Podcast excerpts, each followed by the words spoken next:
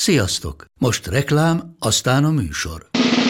A műsor, valamint az élményekkel teli utazások, személyre szabott ajánlatok és állandó kedvezmények támogatója a Molmove hűségprogram. Nyisd meg a Molmove appot, a profilodba belépve, add meg a Sport TV promóciós kódot, és tankolj Molevo és Evo Plus üzemanyagjainkból 15 forint per liter kedvezménnyel.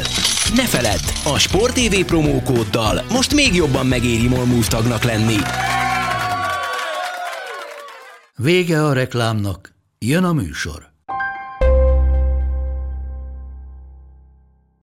Nekik mindegy, hogy Győr vagy Fradi, Veszprém vagy Szeged, Bajnokok Ligája vagy EHF Kupa. Csúcskézilabda egy helyen, töményen, Ágai Kis András és Borsos Attila előadásában, a kézi vezérlésben. Sziasztok! Kicsi szünet után, mert hát nekünk is kell nyaralnunk. Itt a kézi vezérlés újra, a Sport TV podcastje, ha nem is a nyár kellős közepén, de azért ugye itt augusztus elején azt gondolná az ember, hogy annyira uborka szezon van, hogy nem is történik semmi. Hát ez egyáltalán nem így van, mert rengeteg jó kis témánk van, gyors tartalomjegyzék, Ambros Martin amellett, hogy Rostov Donedző most már orosz szövetségkapitány is, Sajnos a brazilok elvéreztek a pánamerikai játékokon, így aztán még rögösebb az út Tokióba a férfi válogatottnak, ha egyáltalán van út. Veszprémben viszont biztos, hogy nem lesz csarnok, legalábbis csarnok bővítés, mert csarnok az már van, csak EB helyszín nem lesz. Jön viszont a challenge, tehát lehet majd az edzőknek kérni challenge-et, erre nincs jó magyar szó, majd ezt is kifejtjük, és azt is tudjuk már, hogy Csema Rodriguez amellett, hogy magyar másodedző lesz a férfi válogatott mellett, továbbra is játszik a francia másodosztályban, ami egy elég pikáns szitu, azt hiszem. Na jó, kezdjük Ambros Martinnel, Borsos Attilával ülünk itt természetesen ezúttal is. Engem némileg váratlanul ért a hír, mert nem tudtam, hogy uh, Trefilovnak ugye megint korábban már volt neki a szívével problémája, most megint megbütötték, és, és hát önszántából végül is felajánlotta, hogy lemond, vagy, vagy nem, ezt nem tudjuk, igen. Minden esetre maradt, a szövetség alelnöke lett, és Ambros Martin felkérték, hogy legyen kapitány, ő pedig elvállalta. Nem biztos, hogy az ellenfeleknek ez a jó hír egyébként. Bár Trefilóval is nagyon eredményesek voltak az oroszok. Úgyhogy... Igen, azt hiszem, hogy ezt a, ezt a hirtelen két oldalról érdemes megnézni. Egyrészt onnan, hogy a, az Ambros Martin oldaláról, illetve hogy az orosz válogatott számára ez mit jelenthet. Ezt most már többször ugye hallottuk a különböző időszakokban, amikor a felmerült, hogy az Ambros válogatott mellett dolgozna a klubbal párhuzamosan, és többször kifejtette, hogy ez neki egy komoly vágya, hogy a, a BL sikerek, amit ugye a Győren elért, illetve hát korábban ugye az Icsakóval, és azt mondhatjuk, hogy most már a, a Rostovval is. Ez a nagy vágya, azt mondtam, egy válogatott csapat mellett is bebizonyítsa a, a tudását, tehát neki ez egy komoly motiváció volt, és, és nyilván ö, tudtuk, hogy a magyar válogatottra pályázott egy ideig, aztán az, az nem jött össze. Ez illetve félig volt erre Gáborral közösen egy Hát rövid, egy ilyen beugró, ideig, igen, igen, igen, igen, de utána, amikor véglegesítették, akkor ugye nem ő lett.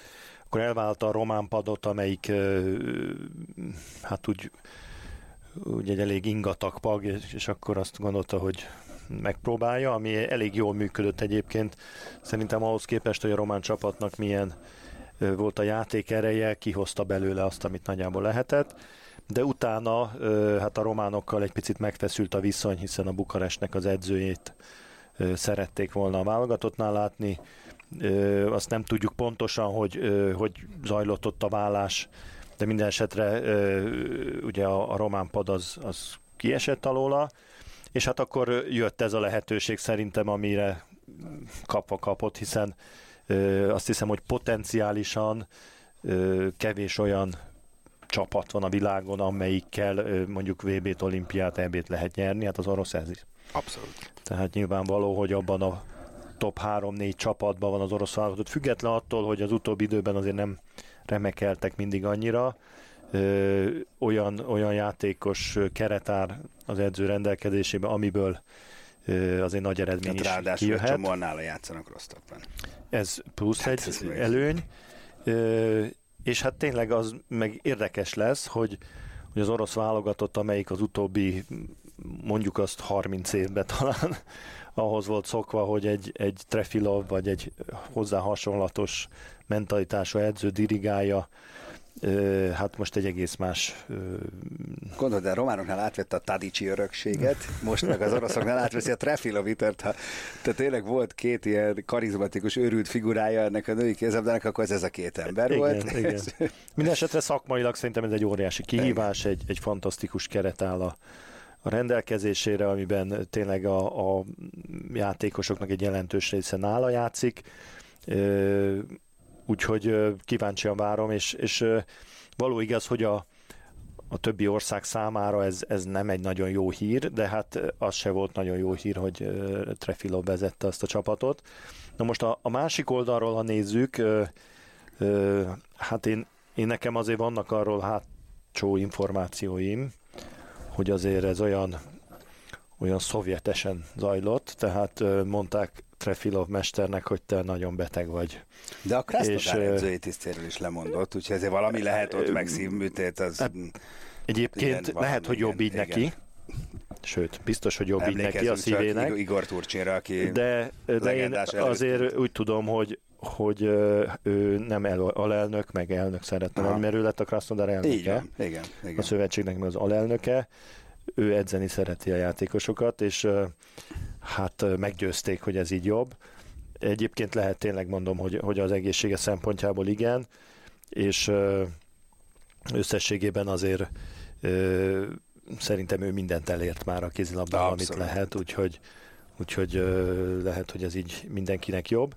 De hát azért ez egy, ez egy nagyon kemény örökség, amit át kell venni a, az Ambrosnak, mert tényleg egy, ha lehet mondani, hogy van olyan ország, ahol, ahol az edzőnek a, a stílusa és az elképzelése rányomta százszázalékosan a bélyegét a, a csapatnak a, a játékára, meg a csapatban uralkodó mondjuk ilyen mentalitásra, tehát az oroszra Ima, azt lehet Imádni fogják, mondani. nem kérdés számomra. Tehát ez, ez teljesen egyértelmű. Minden esetre én úgy tudom egyébként, hogy az orosz kézilabdában Ugye van a, a Rostov, és ezt a, a moszkvai csapatot próbálják fel, fejleszteni, de egyébként nagyon komoly gondok vannak.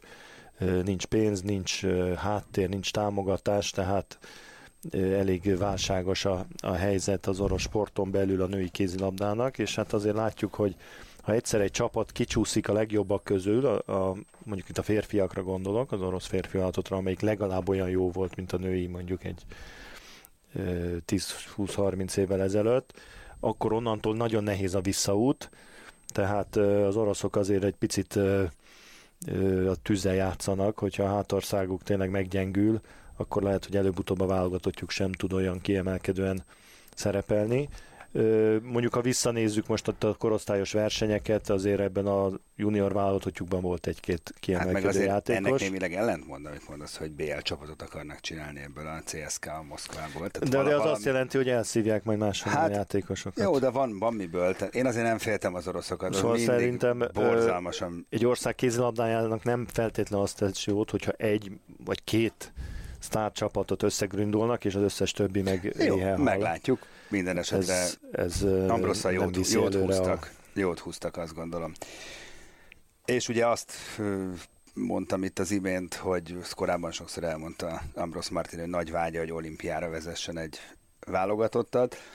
Hát nekünk is nagy vágyunk, hogy legyen csapatunk az olimpián, legutóbb nem volt, és hát a férfi csapatunk dolga eddig sem tűnt könnyűnek, most sokkal nehezebbnek tűnik, mint mondjuk egy héttel ezelőtt reméltük, mert a brazilok nem, hogy nem nyerték meg a pán-amerikai játékokat, hanem döntőbe sem jutottak, mert az elődöntőben e, Chile elkalapálta őket, az a Chile, amely végül aztán a döntőben kikapott az argentinoktól, de ez minket már teljesen hidegen hagy, innentől kezdve egy út van, az EB-n, az az EB-n keresztül vezet, amit vagy meg kell nyerni, vagy döntőt kell játszani a dánokkal, vagy borzalmasan erős csapatokat kell megelőznünk.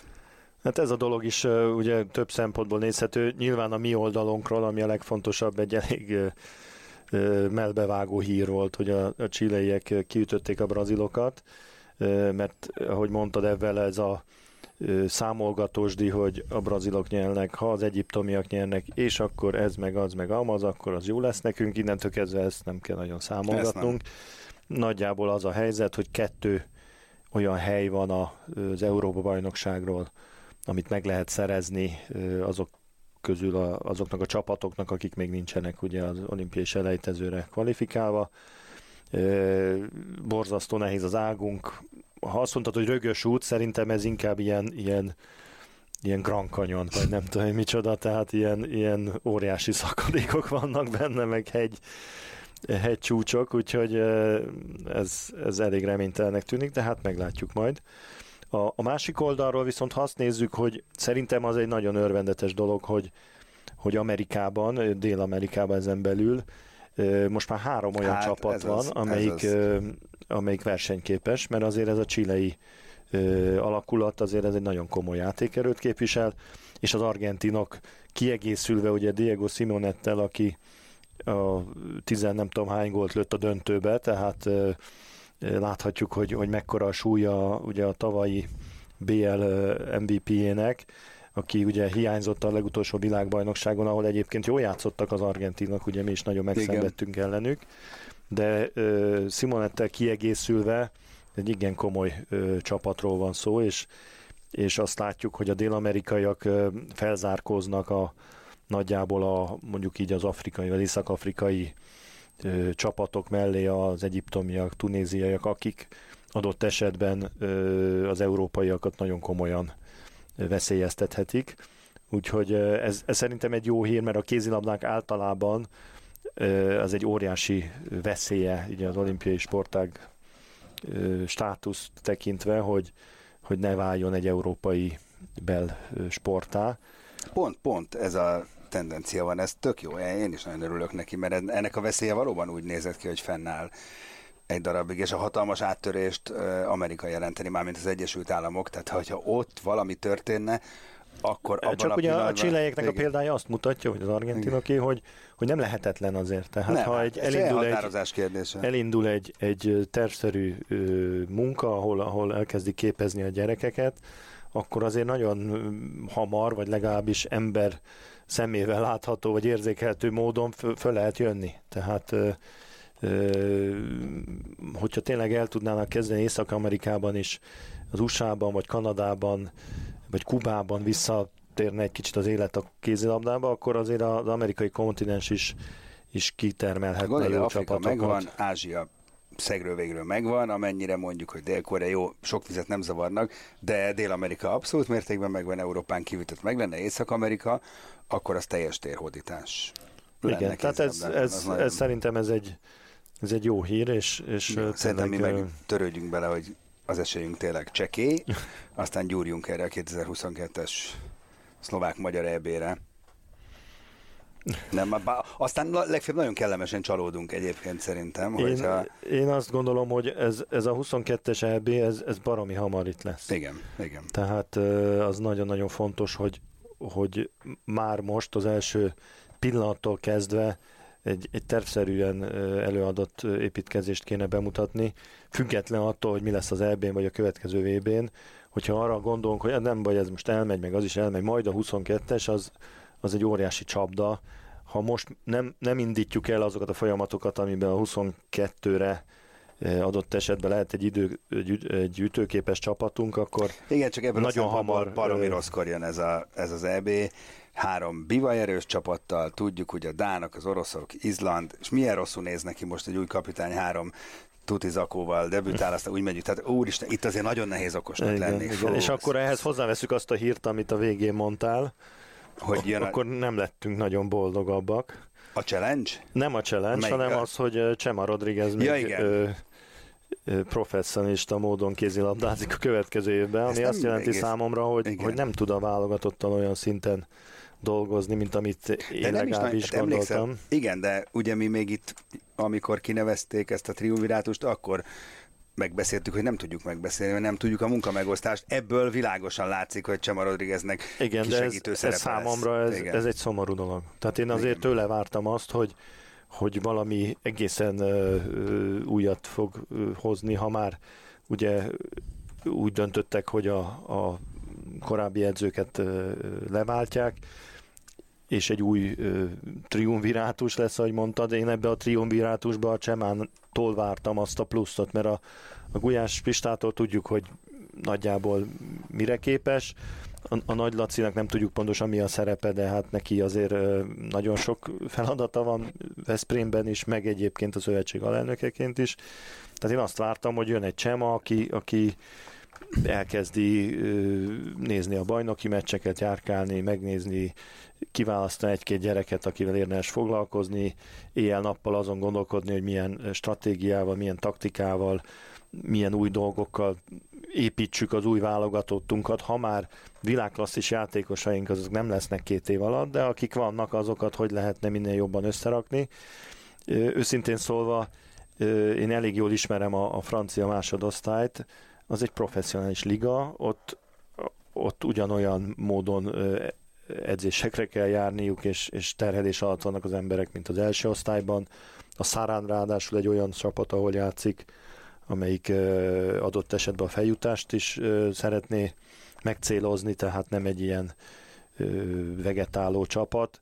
Ott, ott neki szerintem nagyon komolyan kell a, a játékra koncentrálnia, és a, a francia másodosztálynak a programja az megegyezik az első osztályéval, az Európa kupákat eltekintve. Abszolút. Tehát ő, ő ott nem fog napi szinten szerintem a magyar vállalatot ügyeivel foglalkozni, ami kár. kár. jobb, jobb lett volna szerintem, hogyha ezt teszi, de hát majd meglátjuk, hogy ez, ez hogy, hogy, hogy fogják ezt megoldani.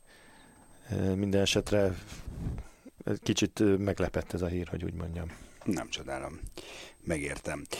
Mint ahogy szerintem az is a meglepetés erejével hatott a nem fenteseknek, hogy rátérünk tulajdonképpen utolsó előtti témánkra, hogy Veszprémi a Veszprémi csarnok az nem lesz EB helyszín, mert mindez idáig úgy tudtuk, hogy igen, de aztán egy kormány döntés értelmében mégsem emelték a pakliból, méghozzá ö, anyagi okok miatt, mert állítólag majd, hogy nem többe került volna, a, mert ugye a Veszprémi csarnok kész van, csak nem alkalmas ebben a pillanatban ilyen kaliberű mérkőzés rendezésére, és ott állítólag többe került volna ez az átépítés, mint az egész új szegedi csarnok úgy, ahogy van.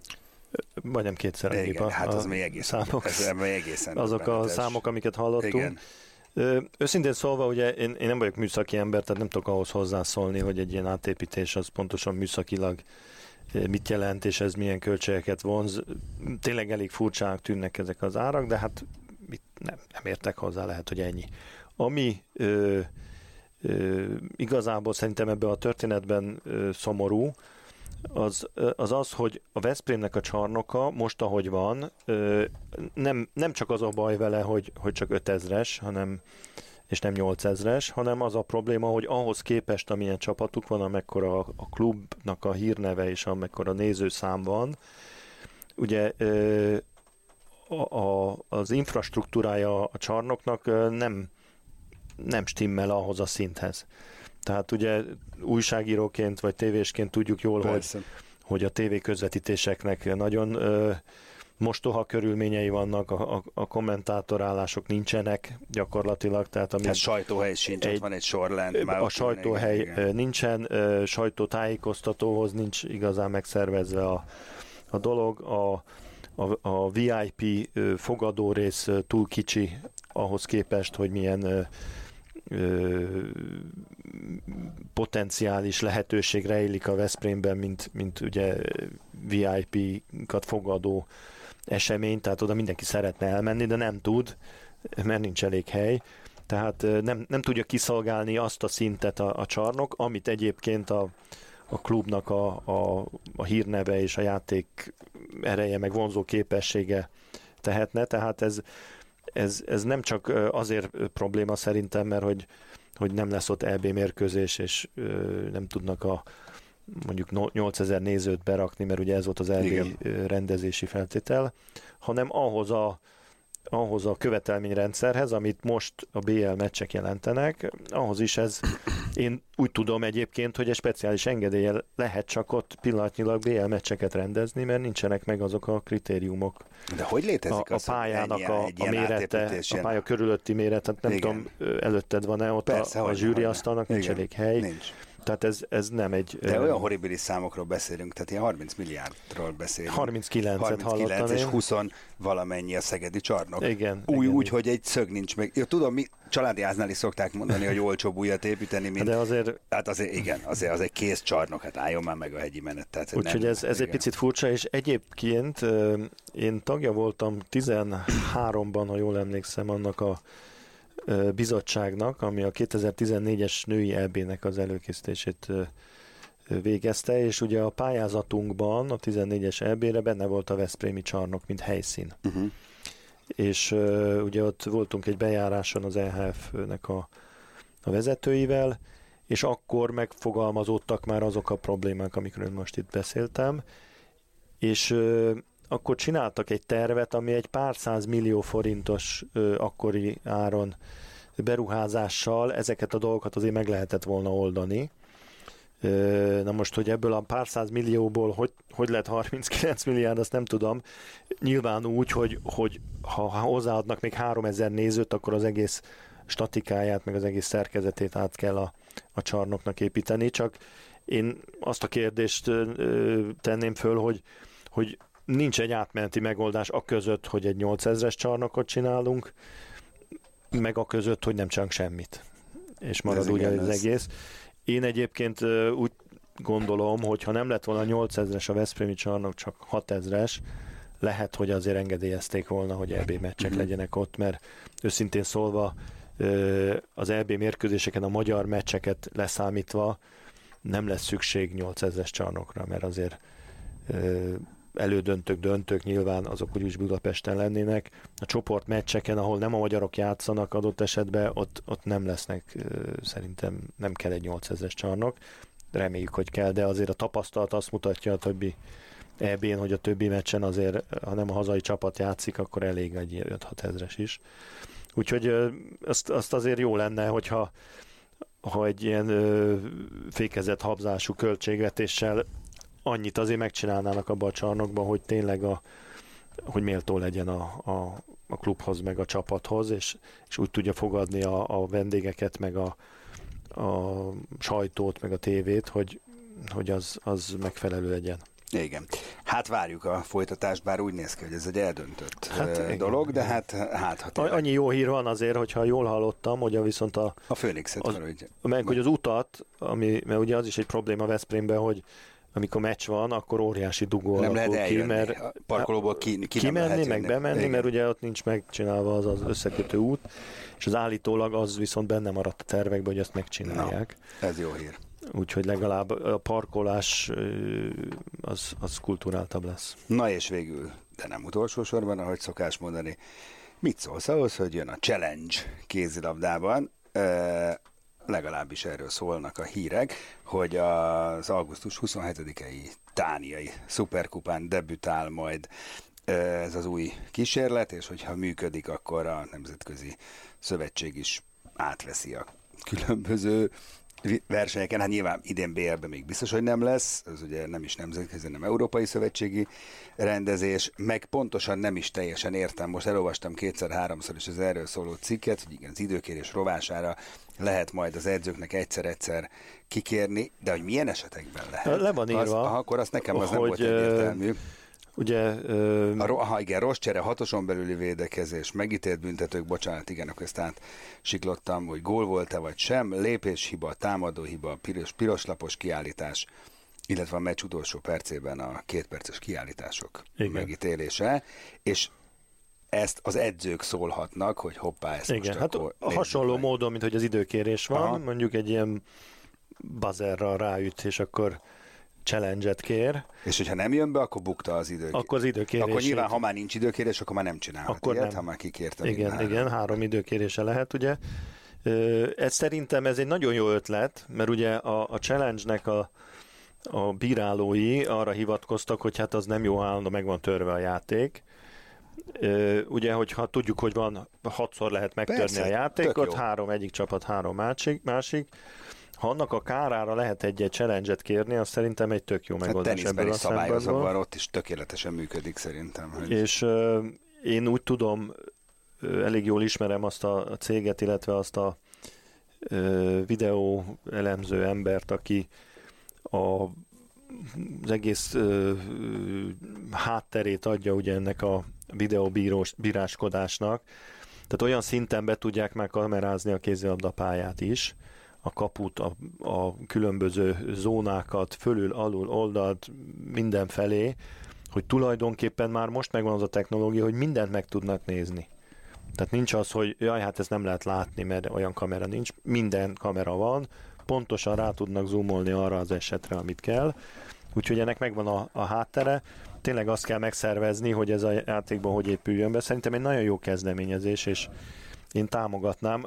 Az igaz, mondjuk itt, itt ha lehet egy pikírt megjegyzést tenni, akkor akkor tényleg jó, hogy a, a Trefilov visszavonul, mert ezeknek az edzőknek már az időkérés is néha ö, ö, újszerű volt, ugye emlékezünk Trefilovra legutóbbi VB-n, aki négyszer akart időt kérni, és ezért egy Igen, meg az időkérésen a játékosoknak kapott. vigyázni kellett, mert a rajzfilmekben a hajuk úgy ment, úgy üvöltött, hogy Tehát, hát ez, ezekről a jelenetekről sajnos Én, nem én azt hiszem, hogy, hogy a, a játék annyira felgyorsult, és, és bizonyos ö, szabálypontoknak a, a játékvezetők általi meg, megítélése olyan nehézé vált, gondolok itt a lépéshibákra, a belemenésekre, a belülvédekezésekre, ugye ebből adódó két percek, 7 méteresek, hogy szerintem ez egy nagy segítség lehet a játékvezetőnek is, és én azt várom, hogyha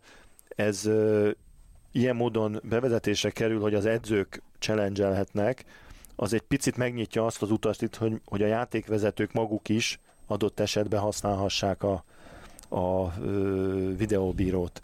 Mert az nem lenne jó, hogy az történne, mint a teniszbe, hogy ugye mióta van a challenge, azóta a bíró fölteszi a kezét, hiába látta, hogy egy baromi nagy autó volt, nem challenge úgy marad. Jó, ne, nem akar felelősséget Ez egy külön misét, műsort, podcastet megér.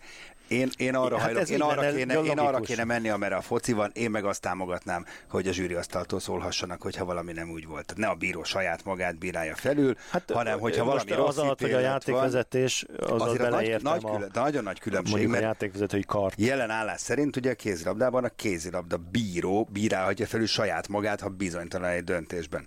A futballban ott van a fülén, valami történik, szólnak kintről, hogy ezt most megnézzük és akkor ő is értesül róla kvázi a bíró, hogy most megnézik az ő ítéletét. Okay. Viszont az... ö, ő dönti el. Így van. Így van. A végén övé mond, Mondhatnak neki, amit Na, akarnak, hogy nem meg, hogy mi van ott. Igen, azért arra kíváncsi lennék, amikor egyértelmű a szitu. Mindegy. Igen, egyébként én láttam egy, egy filmet egy pár évvel ezelőtt, ahol az arról szólt, hogy a játékvezetők, a futball játékvezetők közötti beszélgetéseket és? rögzítették, és utána... Ja, ez jó, ezt nagyon meghallgatnám. Nagyon kézzel. érdekesek voltak.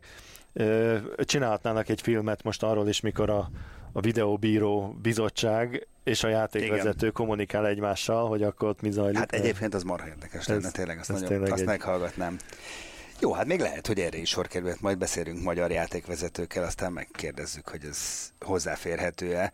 E, mi jó, hát ez igen, ez az egész kialakuló félben van, de érdekes a téma, és mindenképpen jó, hogy vannak ilyen törekvések, mert hát el kell mozdulni valamilyen irányba, amit kár, mondtál. Kár lenne nem kár. használni azokat a, a technikai lehetőségeket, amik Így van. az utóbbi években ugye magas szinten ki, kifejlesztették ezeket a kamerarendszereket, amiből tényleg mindent lehet látni 3D-ben, 4D-ben, Így van. nem tudom én, mindenféle módon, tehát a sportnak nem lehet ettől elzárkózni, és uh, ugye ez nem arról szól, hogy változtassuk meg a szabályokat, mert az, hogy a szabályok változzanak, annak én nem vagyok nagy híve. Van egy-két sportág, akkor el, elindult az a folyamat, hogy állandóan változtatják a szabályokat, és akkor nincs megállás, és egy teljesen ne, más sportág jön kül- Különösebb a jó, az idő, a passzív játékot hagyjuk, le, valahogy passzírozzák be a támadóidőt, onnantól kezdve rendben van, én azt gondolom. Minden, azt meg kell oldani, mert az nagyon nagy probléma de hát majd csak erre is sor kerül. Majd arról külön arról kül, így van, külön, fogunk, hogy külön, a játékvezető. Így van, külön podcastelünk, majd még az is lehet, hogy a jövő héten. Már ez volt a kézi vezérlés, köszönjük, hogy hallgattatok minket. Sziasztok! A műsor a Béton partnere.